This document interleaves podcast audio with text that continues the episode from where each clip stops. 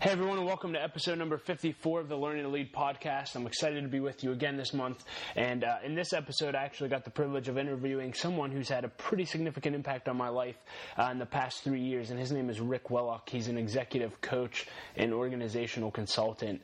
And I first met Rick. Um, through an experience I had through, with the Pittsburgh Leadership Foundation. They have a program called the Leaders Collaborative, uh, which is a 12 month leadership experience, and it had a huge impact on my life. And um, just a side note on that, I won't talk a lot about the experience because I want to get into the interview, but I would say that it's a phenomenal experience, and I would love to talk to you more about the experience that I had through there. I've included a link in the show notes um, where you can get more information about that. If you're interested and you want to ask me about the Leaders Collaborative program, uh, you can email me at dougsmithlive at gmail.com, and I'd be glad to, to talk to you about that. And then also, if you're just interested in general about the, the collaborative, what the Pittsburgh Leadership Foundation is all about, you can email the, their president, Lisa Slayton, at lslayton at plf org, and her email address is in the show notes. And she's a fantastic leader as well. I had the privilege of interviewing her a few years ago, and uh, I also included a link to that interview in the show notes if you'd like to listen to it. Um, so I really encourage you to check out the Pittsburgh Leader uh, Leadership Foundation. They're doing some fantastic work in the city of Pittsburgh and so that being said, one reason uh, the experience was so significant to me, the Leaders Collaborative, was because of the time I got to spend with Rick. Um, and I could probably, I would say that I probably have had five or six one-on-one meetings with Rick. However, in each of those conversations, um, I was not only able to discover uh, some of the roots, the issues I was dealing with, uh, but also Rick gave me some very practical steps that I could take to overcome them. And he has had a huge influence in, in my life in those conversations, and I'm extremely grateful for the impact he's had on my life and the life of so many others. Uh, you know, w- talking to other people who've been through the Leaders Collaborative, everyone talks about Rick and the impact that he makes in it. And there's there's no one like Rick. And in fact, uh, I would really encourage you to listen to this interview all the way through to the end. It uh, it may be one of the my favorite endings to any interview I've ever done in my life. Uh, I just love Rick. He's hilarious, uh, but he's a great guy, and he's also very genuinely interested in helping people um, become everything that God's called them to be. And so I'm grateful for them. I know that you'll love this interview and uh, enjoy. We'll just jump right into it. Rick, thank you so much for doing this interview. Appreciate it. And why don't we start with you just telling us a little bit about yourself, maybe what you're passionate about, what you do. Well, I'm 69. No, I'm 67. I'm not 69 yet. I'm, I'm focused on how I want to be when I'm 70 and trying to put little pieces in place along the way. So I'm 67. I've been married 40 years. I'm in my 41st year of marriage to Dodie. We have two adult children Amy Staggs, she's 32, married to Brett Staggs, and Reed uh, Wellock, and he's married to Rachel Wellock, and they got married on Saturday. That's great. Big doings. Big doings. So I. Um, my, my primary purpose that is kind of accrue to grow over time is to mobilize the body of Christ so that they manifest the kingdom.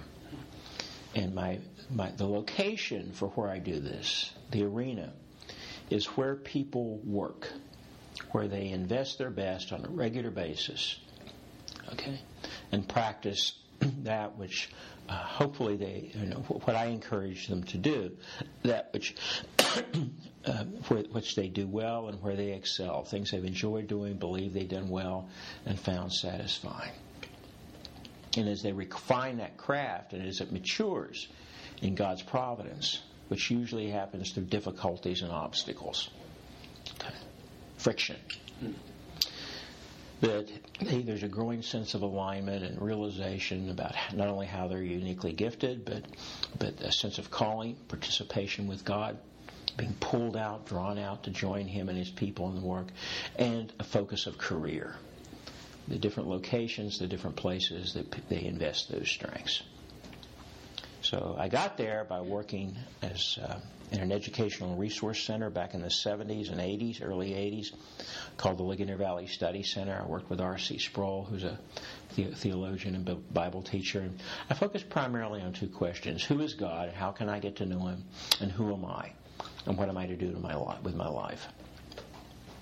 And uh, that's where I discovered that as people tell stories uh, things they enjoy doing, believe they do well, and find satis- deeply satisfying. But what is emerges is the way that each of us look at the world and go about doing what we do well.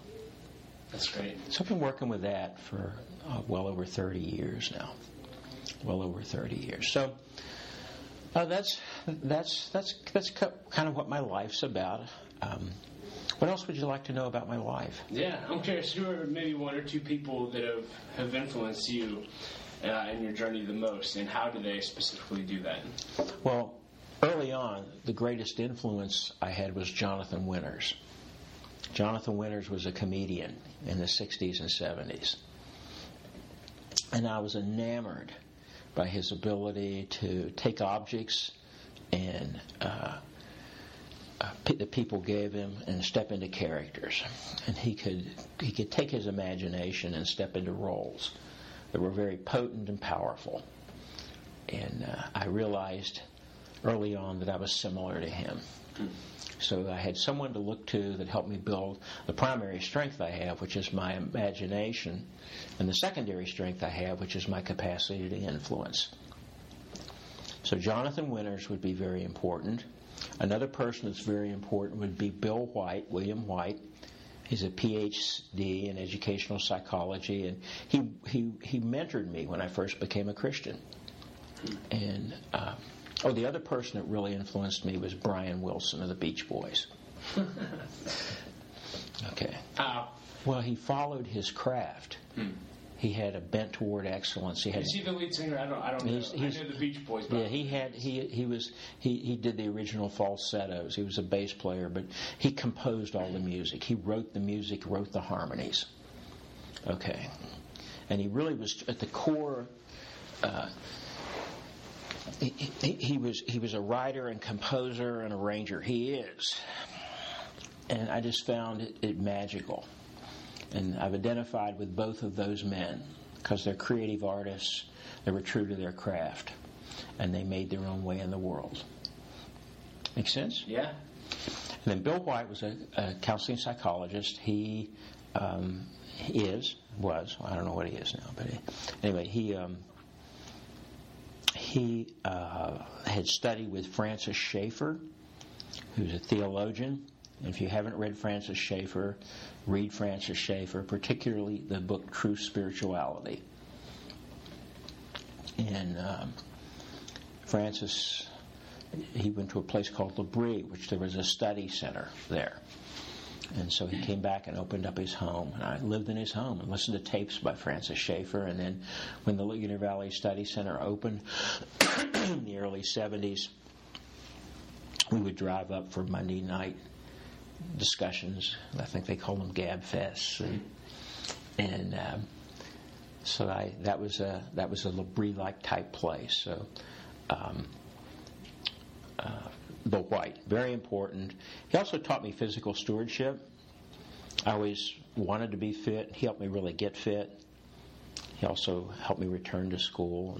And so he was a mentor. He was my first really clear mentor. I've had other teachers and friends, but he was he was a major mentor. What would you say makes a great mentor? Uh, somebody that has a capacity to self-regulate, to pay attention to themselves, and self-regulate, and has a genuine interest to not impose what they know, but impart of who they are to the people that they care about. So they have to have a strong orientation toward others. I've had lots of great mentors and teachers. Ken, um, Gary was a farmer. He still continues. He's in his late 70s. He, he's a farmer. And he taught me a lot about work and how to show up and pay attention, practice my craft. Brilliant man in his uh, in, in, the work he did. I was going to say in his field, literally in his field. He was, a, as I said, he was, he's a farmer and a craftsman. Just remarkable man of character and true to who he is. Make sense? Yeah. Brilliant guy. So you, you look for teachers where they can be found. You look for mentors where they can be found. and you make sure you're ready to receive what it is they have to offer. And it's primarily exposure. I don't know if it's questions answered, but it's exposure over time. It's excellent. What so? What do you do to continually continually grow and develop yourself? Hmm. Well, I'm developmental by nature, so I'm always developing myself. I'm not operational in terms of necessarily how things run and getting things done, although I get them done. I'm a one step at a time guy, kind of a single threader. Okay. But I'm always learning, growing, changing, maturing, and hopefully influencing differently. and so every morning, uh, at least most mornings, I read. I certainly have my devotional readings and my time in the Word. Um, and my favorite thing there is to, having been a Christian for 40 years, is to read different parts of the Bible and see how they inform one another. And uh, took a statement from Martin Luther, the Reformer, and um, Protestant Reformer, and he talked about praying and and I took it to, to, reading the word that you kind of take several strands and you weave them together to form a very strong cord. So I, I like to weave the scriptures or knead them. If I were a baker, I'd be kneading the dough. So I come out with a point of view and an understanding that I didn't have before I did that. That's that's a piece of it. I also choose who I want to learn from, and I, if possible, I learn from them uh, by being with them uh, two recent people over the last probably seven years are Doug Silsbee. He is not a believer. He's a Buddhist, but he's very deeply aware and practices his craft. So I've spent time with him. Another guy is Bill O'Hanlon. Doug Silsbee is a presence based teacher. He teaches, helps people, coaches be present with themselves and with others and work in the moment. And um, Bill O'Hanlon, that I've been with, is a uh, he's a uh, possibility therapist. As I spent a week with him in New Mexico. Hmm. and then this summer, I spent two days over in Cincinnati, Ohio, getting oriented and getting my initial certification as a uh, from a guy by the name of Marshall Goldsmith. And Marshall Goldsmith is a preeminent coach, and he's a pre- preeminent performance coach, and he shifts the attention from the person being coached to the people that, in fact, he or she is in service to, the stakeholders. So his approach is called stakeholder based coaching. Uh, so I, I, tend to move around with people that I believe are at the heart of their craft. I can cite others, but that's that's what I do. I learn from you. I'm always looking to be taught. I'm always looking to be taught. So you're teaching me. Okay, you're teaching me about uh, perseverance, about purpose, about how eager you are to learn, and how responsive you are to be taught. That's what I find. Great. Okay. Thank you. So I'm, I'm learning. You're reminding me of things that matter. So I'm always open to what, in fact, God would teach me through other people. That's good. So you mentioned your um, reader. Uh, no, no, I, I, can give other examples. My daughter's coaching me on how to perceive things aesthetically. Okay. How to create every. She, her statement is, "This is Amy.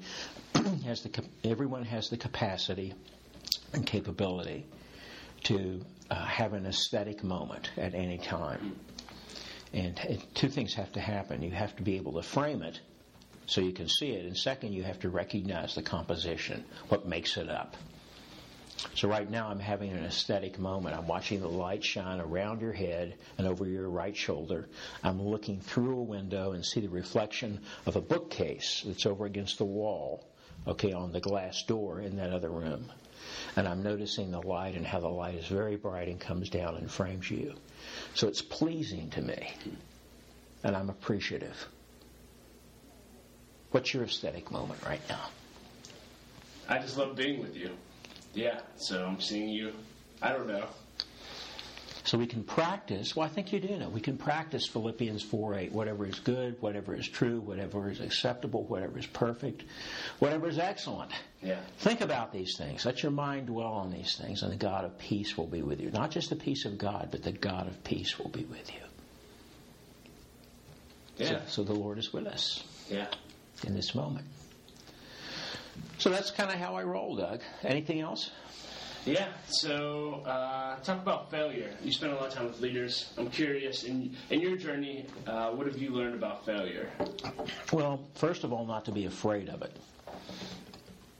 Uh, you have to have a posture toward uh, um, disruption and failure that does not undermine the freedom to make mistakes.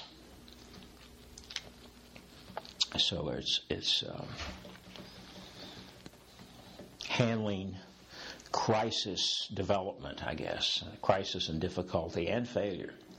Okay, uh, and re- and by removing the fear of making a mistake.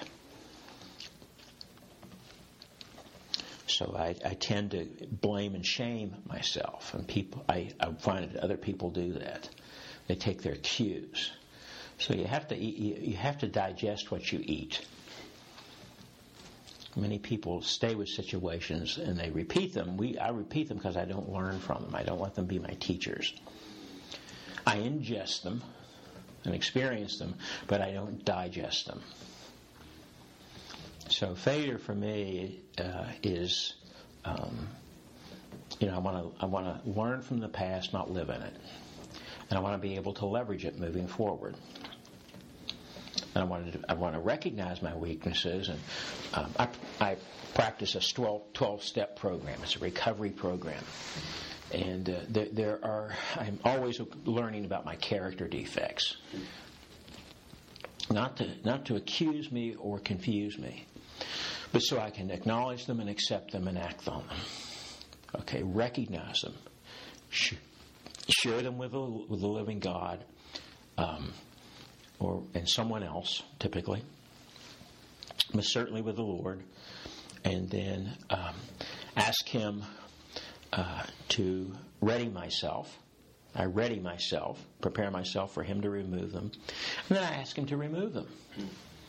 And then if there's an offense, to recognize that offense and acknowledge that offense and go, in fact, and make amends for that offense as long as it's not harmful to do so. It happened Monday night at my home. I told my wife that I would leave her two c- cupcakes, and I ate one during the night because I'm a compulsive sugar junkie. and she was really upset with me the next morning. And I apologized. And as I processed it, I called her back yesterday afternoon and said, Here's what I, I really want to acknowledge, and that is I, I gave you my word that there would be two cupcakes, and I didn't keep my word. And so I violated your trust and my commitment. And I apologized for that. You with me? Yeah, that's excellent. So that's that's how I pay attention. And again, failure. It, Bruce Bickle, who's a very good friend, he talks about not focusing on success, because if you focus on success, you can only fail. But if you focus on fruitfulness and excellence, then you can digest that failure quickly, because you're not trying to succeed. You're trying to become excellent. So I try to become more and more able in my craft. Make sense? Yeah. Of course, it makes sense. Uh, uh, uh, I'm meaning I'm I'm I'm want to make sure I'm being understood. What do you understand? What are you seeing in what I'm saying so far? What, what stands out for you? Uh, the specifically just what you just said. Don't focus on success, but fruitfulness. Again, that's a. I always picture success as this, as opposed to just practice on growing to my ultimate maximum potential. So for me, because the fair failure, like I, I told we were talking about earlier, the fail failure failure isn't having as much impact on me as the uh, the fear of success and what that looks like. So if I stop focusing on what this, what I think success is, and just focus on fruitfulness, that's helpful. Yeah, And, the, and success is the byproduct. Yeah. Success is the byproduct. And again, I could give examples, but I think you have your own. Yeah. This may be a similar question, so if you want to pass it, we can. But how do you process pain as a leader? How I process pain as a person, I'm very uh, susceptible to depression and self condemnation and pride. And I create pain in my own life.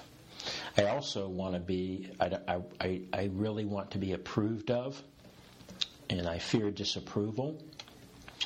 So I find that I avoid disapproval. And sometimes I'm not telling the truth. Sometimes I'm not standing up. Sometimes I'm not standing firm. so I, I can't let my pain uh, get in the way of the practice of being Rick Wellock. And my pain often makes me afraid. I become afraid. I want to avoid my pain rather than face my pain. So my di- my discipline is to is to face my pain and to stay with that and live in that as long as I need to until I di- digest it.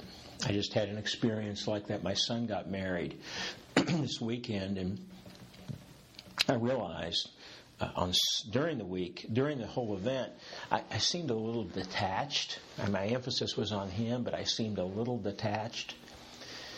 And uh, the reason was this was hard for me to let my boy be his own man because I was attached to him.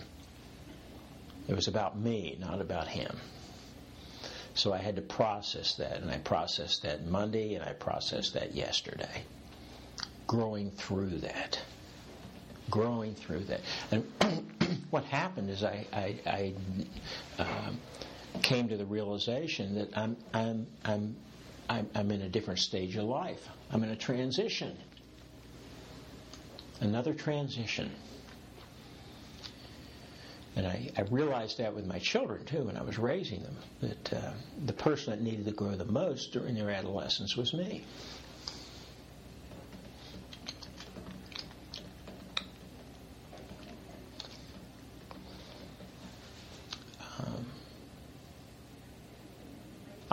Can say more about pain, but to help people face it, to face the pain, but never do it alone. I believe the way we're made is that we're to do things in relationship. It's deeply Trinitarian. The Father and the Son and the Holy Spirit are in deep communion with one another. So to organize ourselves well, we have to organize ourselves not around just our, our who we are individually, but who we are in relationship. And relationships are the place that we can best process pain. That's why listening and paying attention is so healing and cathartic and empowering. That's good. So you've been a professional coach using the SIMA. Am I saying that Mhm, right? yeah. SIMA methodology. Uh, so one, briefly tell us what that is. But I'm curious, over 30 years of coaching leaders, what have you learned from specifically that experience in working with leaders? Well, uh, what I would say is that the two things. One, if we define ourselves around the work we have to do, uh, we can get overextended and underutilized. Leaders can get very much pulled into the kinds of things that they, in fact, are competent in and away from the very things where they're most gifted. So I distinguish between competence and giftedness. Um, uh, the, second thing is uh, that you have to build on strengths. As Paul says, for example, in Romans 12, 1 through 8, and elsewhere in Ephesians 4, that we have the we're, we're made up, we're assembled as a body, as an organism. And so I do my part, and therefore other people must do their part. So, what is my part, and what are the part of other people? How do we fit together so that I can not only we can get the job done, but I can fulfill my call. I can fulfill my calling. Notice how Jesus did that with the disciples. He just didn't go out on his own. He got baptized and he went and recruited his team. Uh, and there was and he, there were several realities behind that, but but that's what he did. He built an organization on, on their unique abilities. Um, SIMA is a process. What's the, you asked me about leaders. What have I learned? Oh, that uh, our strengths uh, with need not just to simply be known and used, but submitted. Submitted. It's the submission, the subordination of strength that you really see people flourish. People can be great and gifted and get things done, but we can also be pri- proud. Uh, you know, I can be proud, I can be fearful, I can be any number of ways, but helping people actually own and and manage their strengths has been a major piece. I'm curious, so how would you? So I know one time you were telling me that I use my gifts impulsively, mm-hmm. which has stuck with me, and I'm trying to process that. So how do you, especially specifically, talk to to young leaders in their 20s and 30s in the beginning of their career? What would your roadmap for us be, what advice would you give to us as far as discovering our strengths and gifting calling, and actually maturing in that process? I would say ask for feedback and what, what Marshall Goldsmith calls feed forward. Ask people. Pick people that you serve. Ask them what, what facilitates you and energizes you in the way I work? What's helpful? And what frustrates you? What demotivates you? In terms of how I impact you. Look at the positives, look at the negatives. So ask for feedback.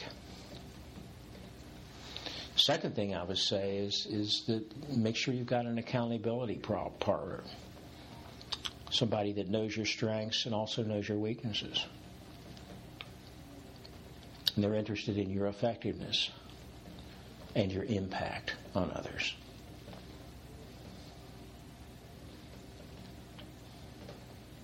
I can be very well intended, but I can also have a negative impact if I don't pay attention to it. Does that make sense? Yeah. So, so I learned to self correct, but I need feedback to do that. And when I use the word feed forward, feed forward has to do with not only how I've impacted people and what's worked or hasn't worked, but then recommendations on how I can improve going forward.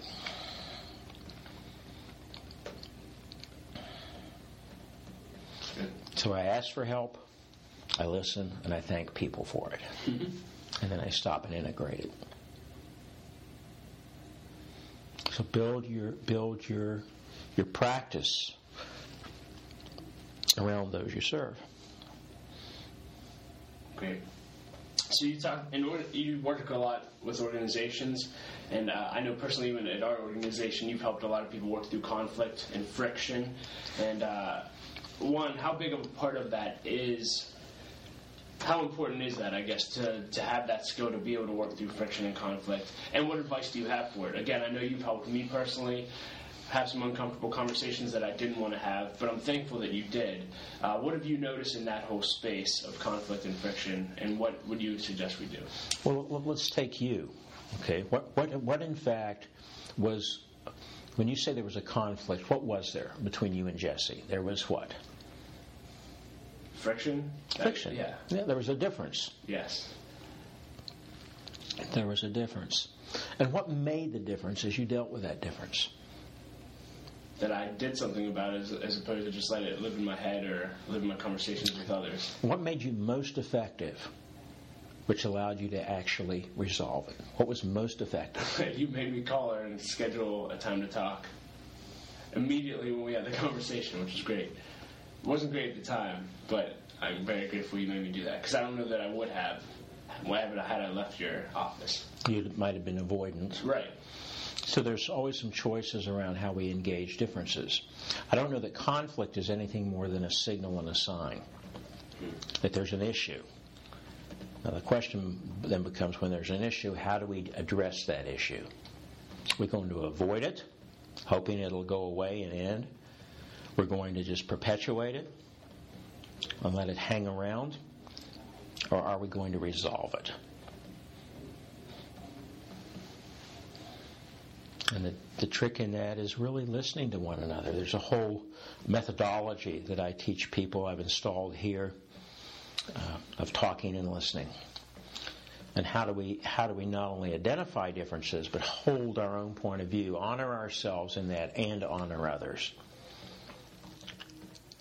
So being able to speak clear, clearly and confidently and completely, congruently about our own experience, and then embrace that in others through deep listening, not to agree or even disagree, but to simply understand, and then look at what in fact we're both looking at together and say, what is it that we want and don't want? And then resolve to create some kind of future together or apart. And it doesn't necessarily mean that we have to agree. Okay, probably the most important thing is that I, I've learned not to try to resolve stories. There's your story, there's my story. Who's right? It goes nowhere. Let's tell the stories and let's look at what people want, what their interests are. Well, I want to be acknowledged. I was deeply hurt by what you did, Doug. Okay, and what I want is I want that acknowledged and set right. So, you with me? Yeah. What, what I'm saying here is let's get at what people want in all this, not just what the story. So I don't try to reconcile stories. That's good. I that was the exact outcome of a conversation I had last week with someone. Finding out what ultimately the stories, there was a lot of pain that the story didn't really go anywhere, so we both got frustrated. But when we got to, hey, what do you want? It was extremely effective because what they wanted had nothing to do with the story. Yeah, but now looking back on the story, it's like, oh, I see that, and had I known that, I would have totally acted differently. But I didn't know, and so my story was completely different. So it was excellent. So, so there's a principle here. Sometimes what you know, your point of view, gets in the way of what you need to learn. Hmm. Okay.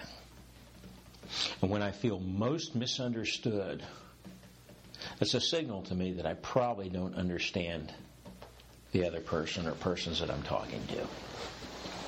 We don't have that place of real understanding yet. Great. So we have about five minutes. So I have uh, three final questions. One, I I just real broad. If you had to give any advice to young leaders, what would it be?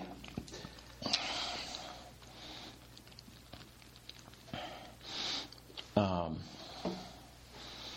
really focus on knowing who you are and how you're gifted, and know who you belong to, and cultivate that primary relationship. What do you mean by that for people who, who may not get it? Well, it means that you, you As far as who whose you are.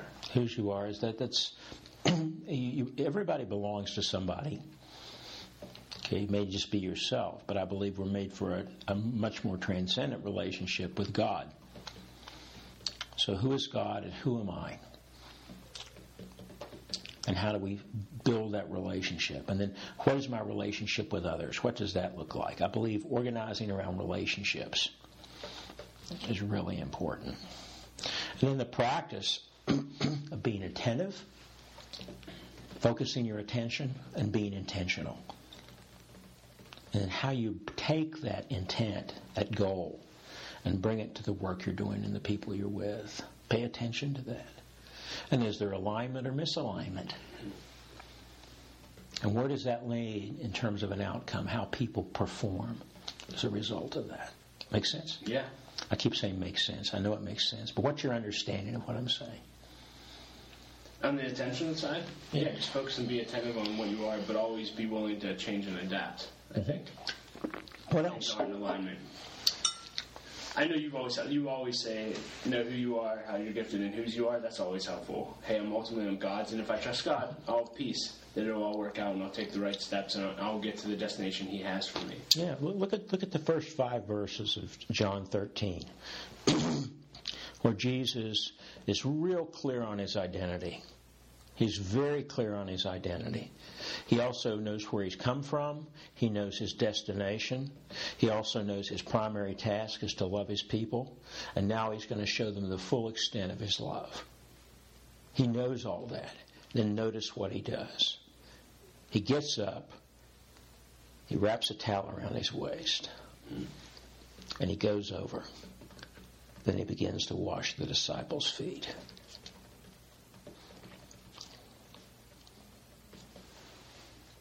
Who do I serve? Who am I in service to? Peter Drucker raises four basic questions. What's the business of my business? What's the nature of my calling, my craft? Okay. my craft. That's what I help people realize and get their hands around. Who is my customer? Excuse me. Who do I serve? And what does my customer value? For those people, what do they truly value? This is true in marriage.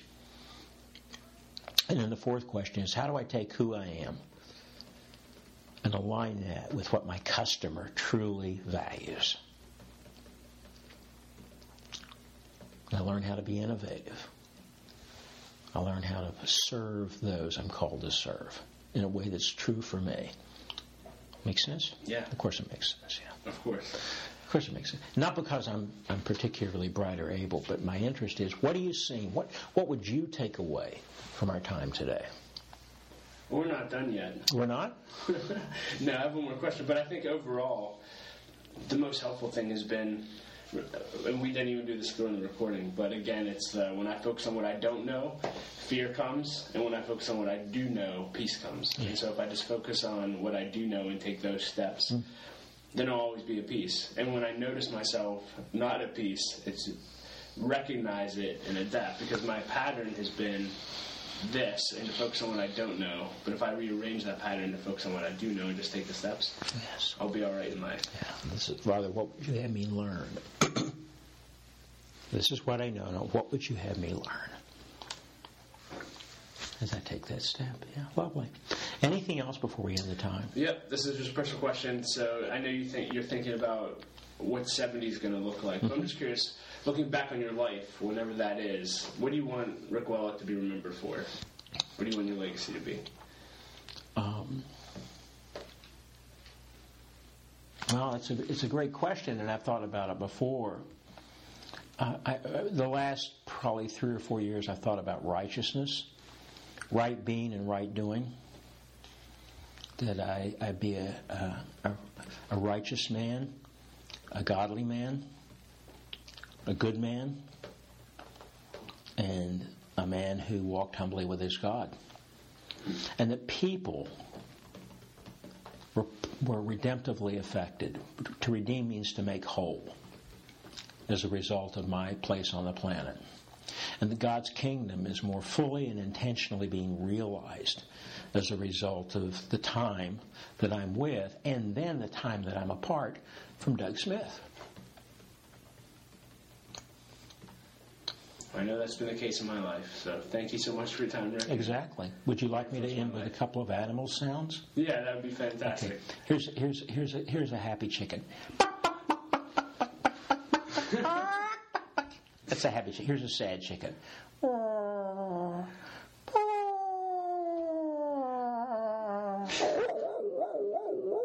Thank you for the interview. You're welcome. That's awesome. Thanks, Rick.